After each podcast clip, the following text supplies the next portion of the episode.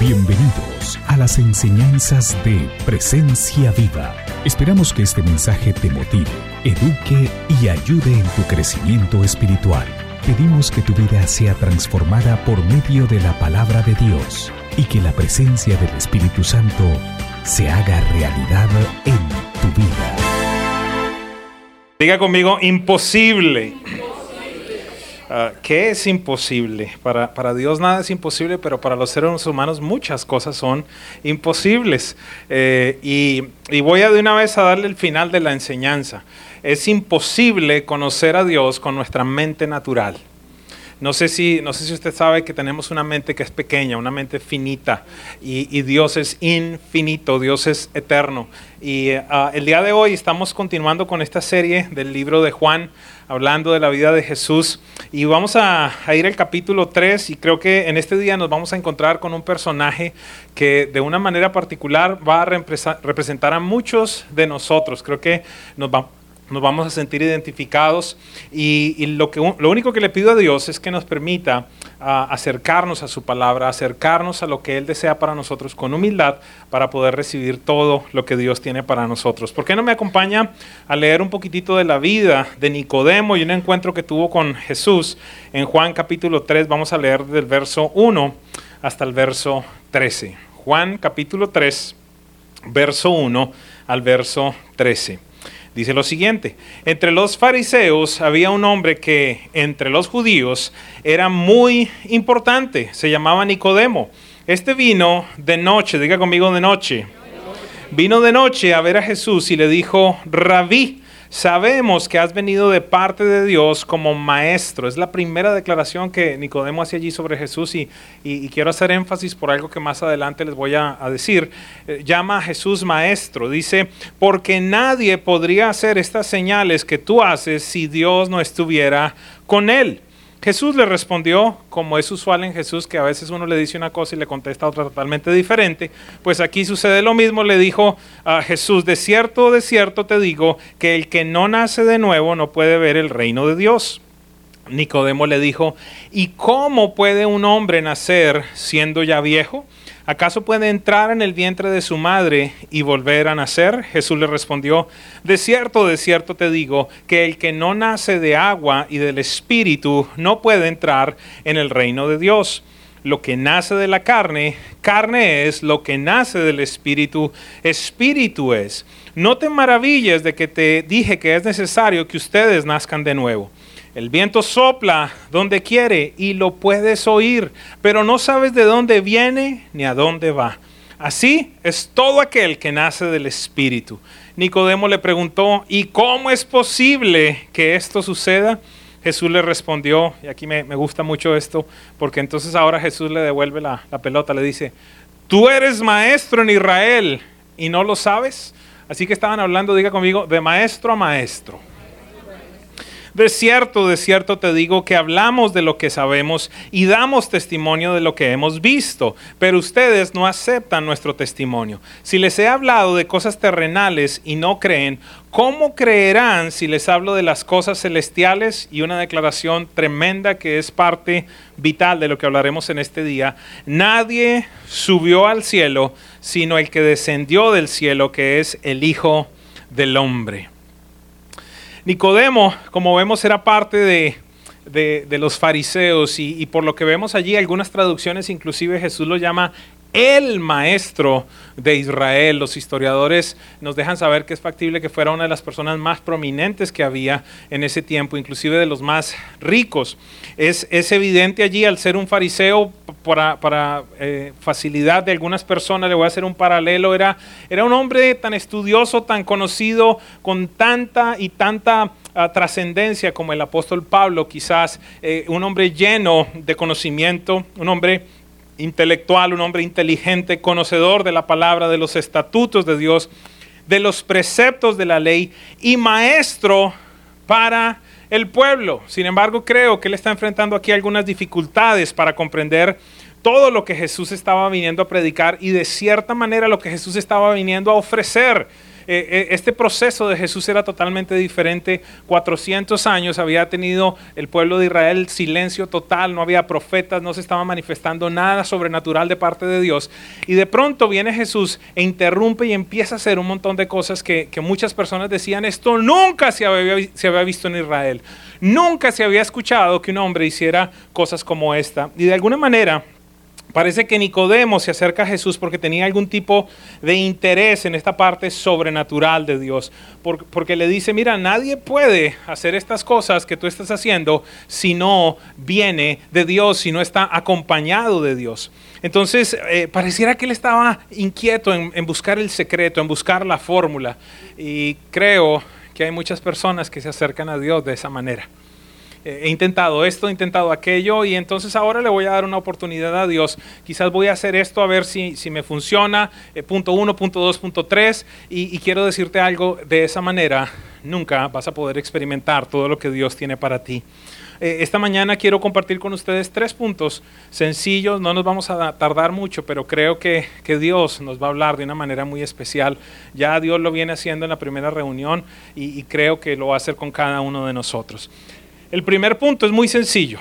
Eh, va a sonar para algunos redundante, pero, pero permítame explicarlo. El conocimiento no nos sirve para conocer la plenitud de Dios. ¿A dónde voy con esto? Ah, algunas personas dicen, ok, si, si voy a entrar a, a, la iglesia, si voy a entrar en todo este ámbito espiritual, pues yo creo que lo que tengo que hacer es empezar a leer la Biblia y aprendérmela. Y en principio eso suena bien, pero el problema es cómo tú te aproximas a la Biblia. Eh, recordaba esta mañana de un hombre que asistía a un grupo pequeño que tenían en mi casa y yo lo llamaba, yo lo llamaba mi concordancia personal.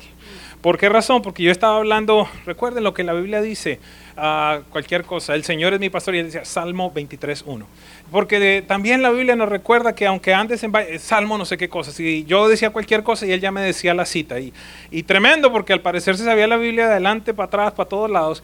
Pero lo interesante es que acababa de llegar eh, eh, perdiendo una congregación porque había entrado en adulterio y ya iba su tercer divorcio, su hija lo odiaba.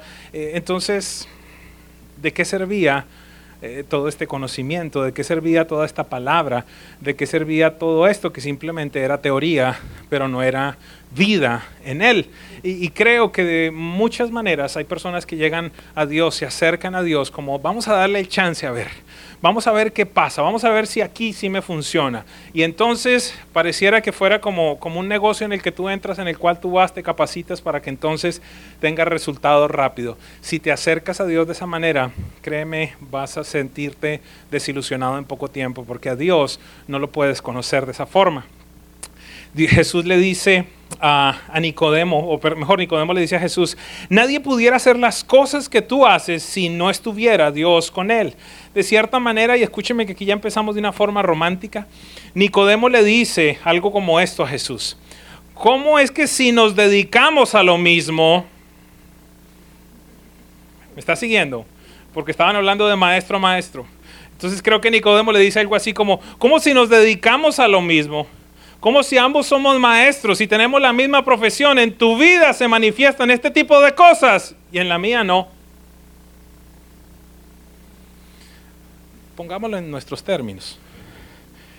Pudiese ser algo así como, ¿y, cómo es esto que si ambos somos cristianos, hello, a ti te pasan este tipo de cosas y a mí no? O, o traigámoslo más aún. ¿Cómo es eso que si los dos vamos desde hace dos años a presencia viva, tú ya saliste de deudas y yo estoy peor de quebrado? Ya dejé la adicción a la pornografía y, sin embargo en la vida de fulano todavía se manifiesta esto. Llegué aquí odiando, resentido, ya no estoy así, pero en la vida tuya sí. No sé si me comunico. Eh, él parece que estaba inquieto y decía, espérate, espérate, porque en teoría los dos deberíamos estar en la misma dimensión, pero estoy entendiendo, estoy viendo por las señales que te siguen que hay algo que yo no conozco. Y quisiera pedirte que me dé la fórmula. A lo que Jesús le contesta, y esta es una conclusión mía, ¿verdad? Le dice Jesús, Mira, el tema no son los milagros y las señales. El tema es que veas, le dice él, y, yo aquí lo amplío, que palpes, que experimentes, que disfrutes el reino de mi Padre. Él estaba buscando una fórmula, un método, un secreto, y Jesús quería mostrarle un sistema de gobierno. Nicodemo, aunque ambos somos maestros, la diferencia entre tú y yo es que tú hablas teoría, eres experto en lo que ha pasado, sabes lo que Dios dijo, pero no sabes lo que Dios está diciendo.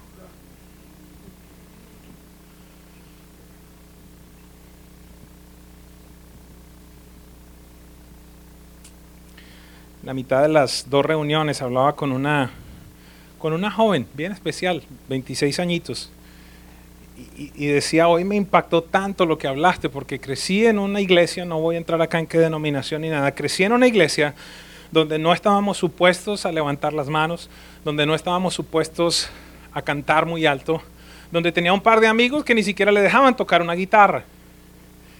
Y, me decía ella, y creo que llegué a, una condición en la cual cada vez que me aproximo a Dios ya estoy predispuesta que la respuesta que Él me va a dar es no. Me enseñaron un Dios distante, de alguna manera me enseñaron un Dios que estaba por allá ocupado, pero, pero nunca me dijeron que yo me podía relacionar con Él. Y, y de alguna forma nosotros nos aproximamos muchas veces a Dios con esa misma actitud. Nos aproximamos queriendo conocer a Dios, descubrir a Dios. Como los muchachos dicen en inglés, figure it out, ¿verdad? Descubrirlo, descifrarlo. Quiero decirte algo, Dios no es un acertijo. Dios es tu Padre Celestial, uno, uno que quiere relacionarse contigo, uno que quiere darse a conocer, revelarse. Ese es su propósito. Y podemos ver esto de una manera tan clara que vino a la tierra a hacerlo. Así que el primer problema que nosotros podemos encontrar es que queremos conocer a Dios racionalmente, con conocimiento simplemente. Y, entiéndame, yo soy pro seminario, soy pro discipulado, me gusta, creo que es extremadamente importante, pero el problema es cuando tú encuentras eso como tu manera para relacionarte con Dios.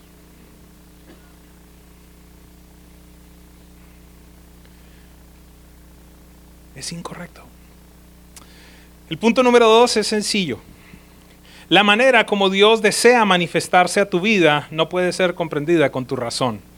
Es similar, pero es diferente. Jesús le estaba hablando o presentando a Nicodemo el reino de Dios y Nicodemo continuaba preguntando el cómo. Jesús le estaba diciendo, yo deseo que tú experimentes algo totalmente diferente y constantemente Nicodemo estaba diciendo, pero ¿y cómo es esto? Descíframelo, cuéntamelo, dímelo como de alguna manera tantas personas que en determinada instancia pueden decir, no, no, no, pero espérate, es que ya el doctor me dijo que yo tenía mi cáncer, es que ya el doctor dijo que yo tenía mi artritis, y me vas a decir ahora que si tú pones mi tu mano, que si tú oras, entonces se va, no, no, no, ¿y cómo es eso? ¿Y, cómo es eso que entonces que, que, cuando el pastor pasa por el lado de pronto y le toca a alguien y se cae? ¿Cómo? Explícamelo. ¿O será que lo tumban?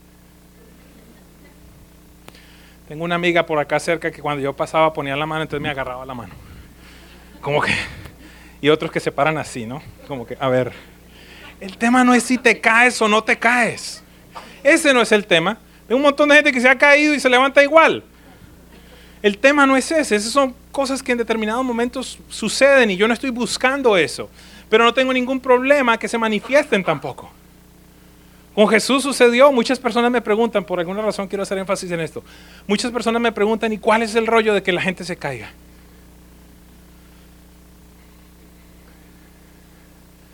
¿Tú sabes que es bíblico? ¿Cómo así? Mira, viene un combo violento de soldados a apresar a Jesús. No sé, 100, 200. Y Jesús, y Jesús se voltea nomás y los mira y le dice, aquí estoy. Caen al piso, un batallón entero. ¿Qué es lo que sucede, creo yo, cuando pasa este tipo de, de experiencias? Hay un toque de lo eterno con lo natural y tu cuerpo no resiste. No resiste. Yo he tenido gente que se ha tirado la reunión entera allí tirado en el piso. Algunos con electricidad, con cosas. Lo más, lo más rico de todo es cuando sucede con los niños. En Bogotá tuve una experiencia espectacular. Oramos por una niña y estuvo más de una hora y media tirada allí en el piso y cuando, cuando se acaba la reunión ella seguía allí. Nos fuimos, regresamos acá a Miami y después ella me envía una carta y me empieza a describir lo que sucedió en tanto ella estaba allí bajo el poder de Dios. Y me empieza a describir cosas que solamente un teólogo pudiera describir. Me dice, yo tuve una experiencia y fui al cielo. Y cuando entré en el cielo allí, estuve con Jesús, abrió un libro y me dijo, hija, desde siempre ha estado tu, nombre escrito aquí en el libro de la vida. Y me empieza a describir un montón de cosas que ella no tenía el conocimiento para llegar a esas conclusiones. Pero entonces nosotros estamos muchas veces, pero ¿viste cómo lo empujó? ¿Viste? Hmm, hmm. O si no, otros más sabios aún, estoy siendo sarcástico. ¿Me vas a decir que con el 90% me alcanza más que con el 100%? ¿No le vio la camioneta al pastor? Para eso es.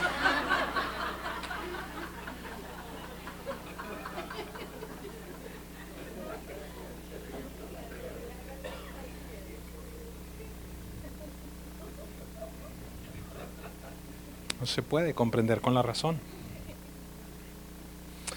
Y Nicodemo se queda en ese ambiente. Nicodemo se queda diciendo, espérame, espérame, espérame. ¿Cómo puede un hombre viejo entrar en el vientre de su madre nuevamente? El man estaba, diga conmigo, bruto. Bruto espiritualmente. Queriendo tratar de descifrar a Dios. Encontramos otras personas que tienen preguntas como estas, pero actitudes diferentes. En determinado momento, mire esto, se le presenta el ángel a María y le dice, vas a concebir sin conocer varón. La primera pregunta de ella, ¿cómo? Ese sí es un cómo. No el rollo del diezmo, el diezmo es sencillo, pero el otro, vas a virgen y vas a concebir. Pero ella no, ella no se queda en ese ambiente, sino dice, como mi Señor lo quiere hacer, aquí estoy.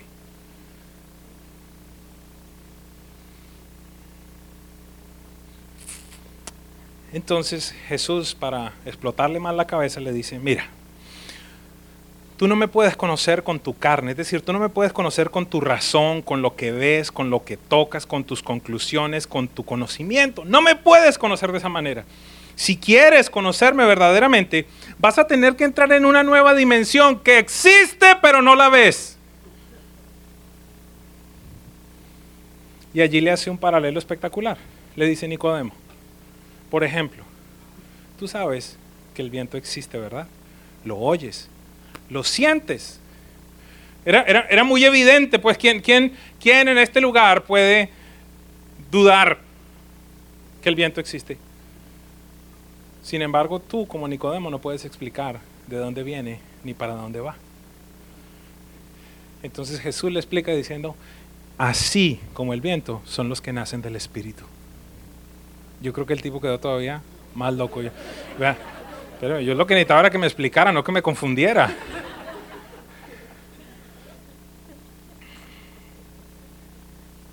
Y el apóstol Pablo nos la aclara de una manera espectacular. Dice, en 1 Corintios 2.14.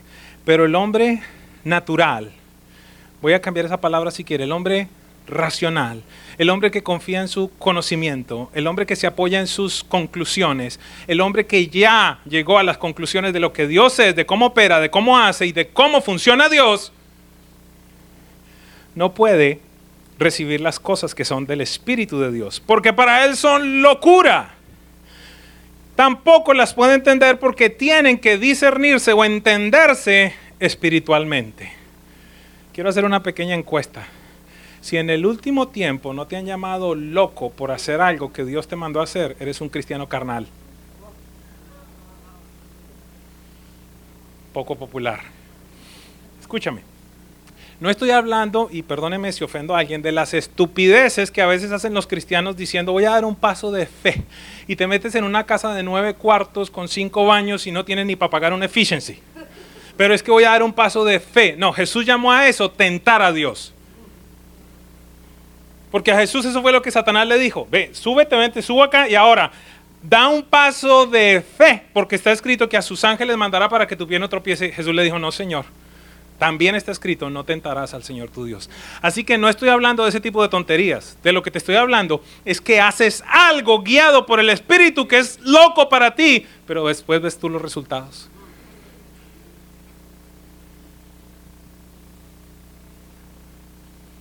Quisiera hacer otra pregunta. ¿Cuándo entonces fue la última vez que le permitiste al Espíritu Santo interrumpir tu agenda?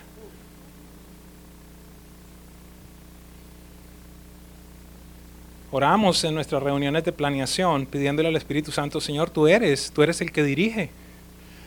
Obviamente queremos tener algo que, no sé si ustedes seguramente no lo saben, tenemos un programa que se llama Planning Center, donde sabemos que va a suceder, pero, pero nos metemos con Dios antes a pedirle, Señor, ¿qué es lo que tú vas a hacer el domingo? Pero si el domingo, de todas maneras, Él quiere intervenir en este lugar, Él es el pastor. Eso no significa que entonces todo es desorden y alboroto. Pero cuando Él lo quiere hacer, hay que hacerlo. Y Pablo dice, mira, el hombre que tiene su cabeza repleta de razonamiento, de, de, conocimiento, que ya ha llegado a las conclusiones de Dios, ya él conoce a Dios completamente, cualquier cosa que sea del Espíritu para él es locura. Recordaba una conversación que tuve con un amigo. Y este era un, un estudioso de la Biblia. Y tenía su Biblia repleta de marcas, de lo que Dios le habló. Eh, usted sabe, esas Biblias que están rayadas, esas Biblias que están resaltadas. Y, claro que era como un tesoro de alguna manera. Y un día estábamos hablando y él estaba medio frustrado y me dijo, ¿sabes qué? Tengo que, tengo que deshacerme de esta Biblia. Yo le decía, ¿cómo así? Sí, porque me encontré que tengo un problema. Cada vez que voy a leer algo ya tengo una referencia de lo que Dios me habló hace cinco años y entonces Dios no me vuelve a hablar de ese versículo de una manera diferente. Y tengo que confesar esta mañana que muchas veces abro la Biblia de la misma manera. Salmo 1, ah, cuán bienaventurado es el hombre, ah, sí, sí, todo lo que hace le va bien. Sí, voy al 2 mejor. Uy, el, el 2.8 es que tiene una promesa buena, ¿verdad? Sí, pídeme y te daré por la herencia de las naciones. Ah, sí, ya, ya, yo ya, ya conocí a Dios. ¿Acaso no dice que sus misericordias son nuevas cada mañana? De nuevo, el problema no es en sí el conocimiento, sino la manera como tú te aproximas a Él y el peso que tú le das en tu vida. Nicodemo conocía mucho, pero él entendía que había una necesidad, entendía que había un vacío, entendía que Jesús estaba viniendo a traer una nueva dimensión y es a donde yo quiero llevar a esta iglesia. Eso que está puesto allí de equipando para una vida sobrenatural es una realidad. Es una realidad. Tenemos que manifestar eso porque nuestro Dios no es de este mundo. Y si le seguimos y si cumplimos lo que Él dice, se tiene que manifestar en nuestra vida ese tipo de cosas. Así que recuerda, si no te han llamado loco últimamente, es factible que estés operando simplemente en tus fuerzas. Punto número tres. Sé que la enseñanza de hoy es romántica. Si deseas experimentar la plenitud de Dios en tu vida, debes procurar las cosas del Espíritu. Nicodemo regresa nuevamente al cómo y le pregunta a Jesús, ¿y cómo es posible que esto suceda? La respuesta de Jesús lleva a Nicodemo contra las cuerdas. ¿Por qué razón? Porque Jesús le dice, ¿cómo así que tú eres maestro y no lo sabes? No sabes explicarme esto. Llegó a una conclusión, que es la conclusión más importante de este día. Por favor, escúcheme con claridad. Jesús le dice a Nicodemo, nadie subió al cielo, sino que alguien tuvo que bajar del cielo. Se lo pongo de esta manera. Nadie subió al cielo para poder explicar a Dios, sino que Dios mismo tuvo que descender para darse a conocer.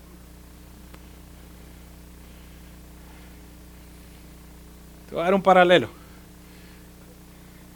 Décadas atrás el rollo era llegar a la luna. Ya llegamos a la luna. Ahora el rollo es llegar a Marte. Y entonces el ser humano está tratando de llegar a Marte. ¿Para qué? Para ver que si hay agua, que si hay desierto, que si hay oxígeno, que si hay X, que si hay Y. Y se demora, yo no sé si alguien me puede decir cuántos años se demora en llegar hasta allá. Son muchos, gracias, Cita, eso, eso es lo mejor, son muchos. Sería mucho más sencillo. Los de Marte se llaman marcianos, ¿sí o no? ¿Cómo se llaman? Sería mucho más sencillo que alguien que vive allá, que conoce cómo es, que sabe la condición atmosférica, que sabe los componentes de la Tierra, que conoce la cultura, que conoce el gobierno, venga y nos lo cuente. Jesús dice, nadie subió al cielo, sino que yo tuve que venir acá a la tierra para dejarles conocer a Dios. Y muchos de nosotros, los peldaños que tenemos para llegar al cielo es el conocimiento, son los métodos. Conocer a Dios no tiene una fórmula. Es más, mire el paralelo tan tremendo que Jesús hace. Le dice, ¿sabes qué? Esto es como nacer. ¿Qué tiene que ver eso? Me pueden preguntar esta mañana. Quiero hacerte una pregunta. ¿Tú tuviste que hacer algo en el proceso de ser concebido? ¿Alguien me está siguiendo? Esta es la prédica perfecta de, como la quiera llamar, predestinación, gracia, obra redentora de Cristo y solo Cristo y solo Dios. ¿Por qué razón? Porque así como tú no pudiste hacer absolutamente nada para ser concebido, no pudiste hacer absolutamente nada para nacer del Espíritu.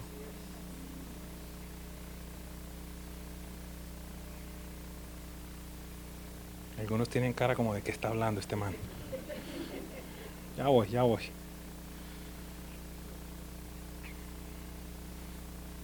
Le dice, el tema aquí es nacer del agua y nacer del Espíritu.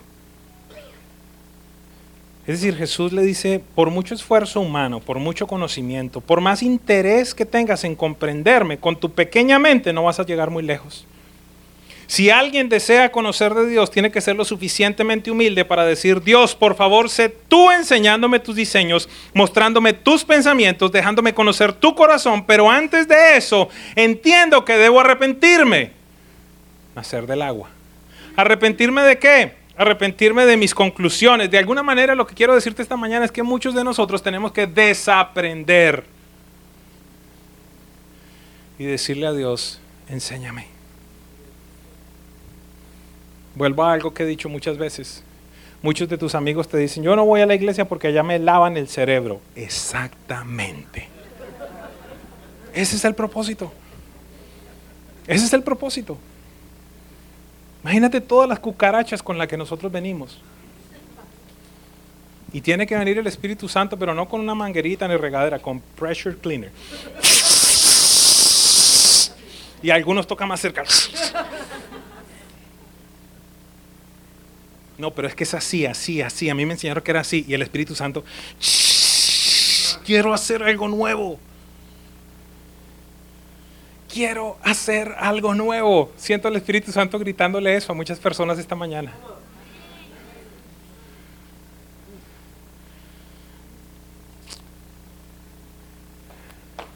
Romanos 12.2, cerrando el apóstol nuevamente nos dice el apóstol Pablo, no se adapten a las costumbres de este mundo, sino transfórmese por medio de la renovación de su mente, para que puedan comprobar cuál es la buena voluntad de Dios, lo que es bueno, agradable y perfecto. ¿Qué significa esto? Que si tú continúas obstinado tratando de que Dios responda de la manera como tú piensas que va a contestar, nunca vas a poder llegar a conocer la buena voluntad de Dios, lo que es agradable y lo que es perfecto. Algún día escuchaba una prédica y ahora me estoy acordando de un pastor que lo llevaban a, poner la, la, vacuna y el doctor le decía, ok, sentado o parado o, acostado. No, parado. Afloje la nalga entonces para que no le duela. Y, y, la, y la frase era, flojito y cooperando. El Espíritu Santo le está diciendo a muchos esta mañana, flojito y cooperando. Flojito y cooperando. No sea cabezón, suelte, suelte allí que yo lo quiero llevar a un nuevo nivel. Lo quiero llevar a un nuevo nivel. Te quiero mostrar nuevas cosas. Quiero que experimentes toda la plenitud que yo tengo para ti. ¿Quieren acá? Acompáñenme por un momento a ver un video que preparamos esta mañana y creo que va a ser de mucha ayuda para lo que Dios nos quiere hablar. Quiero que presten atención a todo el video y de forma especial a algunas palabras que salen al final.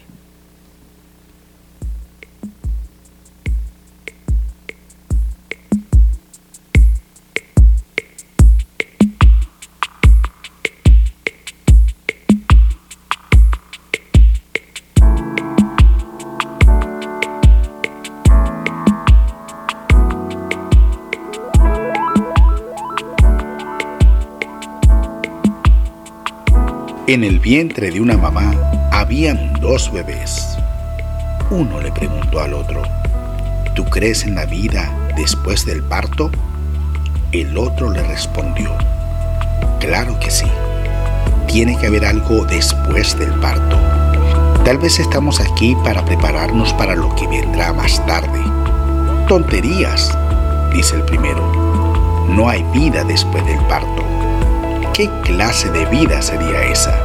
El segundo dice, no lo sé, pero habrá más luz que la que hay aquí. Tal vez podremos caminar con nuestras propias piernas, comer con nuestras bocas. Tal vez tendremos otros sentidos que no podemos entender ahora. El primero le contestó, eso es absurdo. Caminar es imposible. Y comer con la boca ridículo. El cordón umbilical nos nutre y nos da todo lo demás que necesitamos. El cordón umbilical es demasiado corto. La vida después del parto es imposible. El segundo insistió, bueno, yo pienso que hay algo y tal vez sea diferente de lo que hay aquí. Tal vez no necesitemos de este tubo físico. El primero contestó, tonterías. Además de haber realmente vida después del parto, entonces, ¿por qué nadie jamás regresó de allá? El parto es el fin de la vida y en el posparto no hay más nada que oscuridad, silencio y olvido. Él no nos llevará a ningún lugar. Bueno, yo no lo sé, dice el segundo, pero con seguridad vamos a encontrarnos con mamá y ella nos cuidará. El primero respondió, mamá, ¿tú crees realmente en mamá? Eso es ridículo. Si mamá existe, entonces, ¿dónde está ella ahora? El segundo le dice, ella está alrededor nuestro. Estamos cercados por ella. De ella nosotros somos. Es en ella que vivimos. Sin ella, este mundo no sería ni podría existir. Bueno, yo no puedo verla entonces es lógico que ella no existe. El segundo le responde a eso.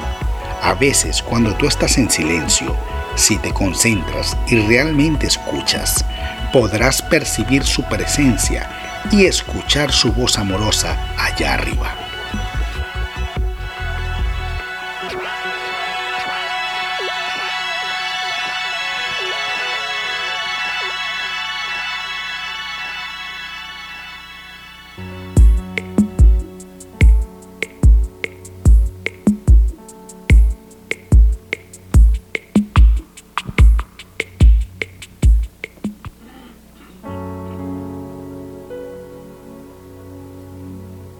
Nadie ha regresado de allá.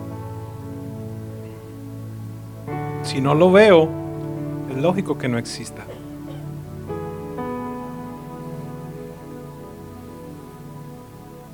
Pudiéramos comprender en esta tarde lo pequeños que somos al lado de su grandeza. Pudiéramos comprender esta tarde que el hecho de que tú no lo entiendas no significa que no exista.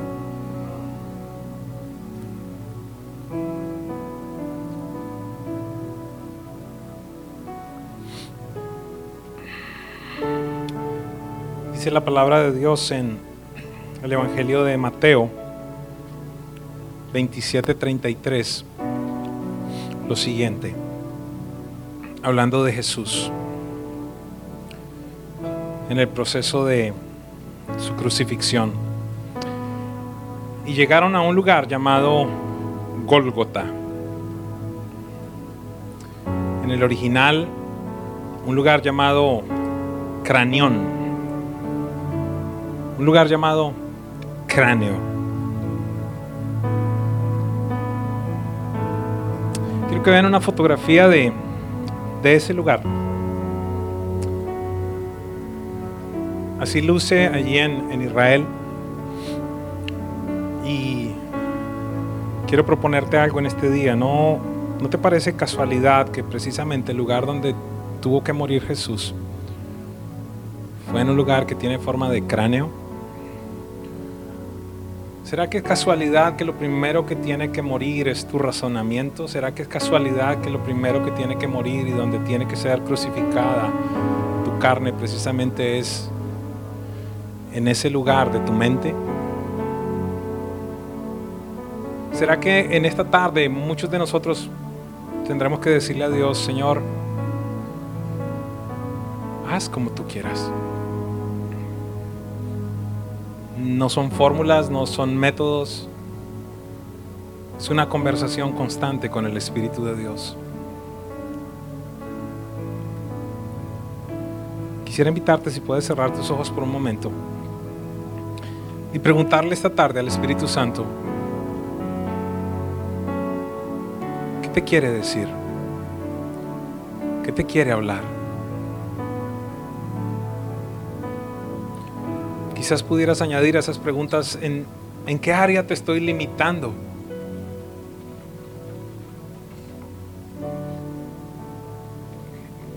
¿En qué área nos está manifestando todo lo que tú deseas para mí? Porque yo ya llegué a conclusiones de, de cuál es el límite hasta donde tú puedes llegar.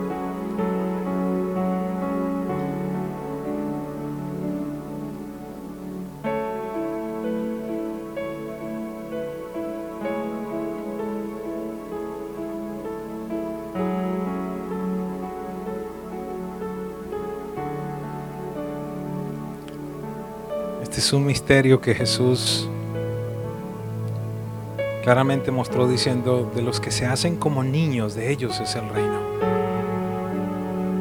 Y, y, va más allá aún porque le agradece al Padre diciendo, Padre, te agradezco porque escondiste estas cosas de los que son sabios, de los que son muy conocidos.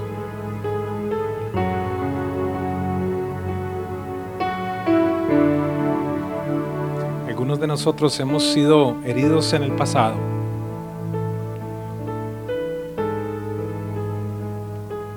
inclusive espiritualmente por autoridades y eso ha causado que, que nos aproximemos a, a la iglesia, que nos aproximemos inclusive a Dios mismo con prevención.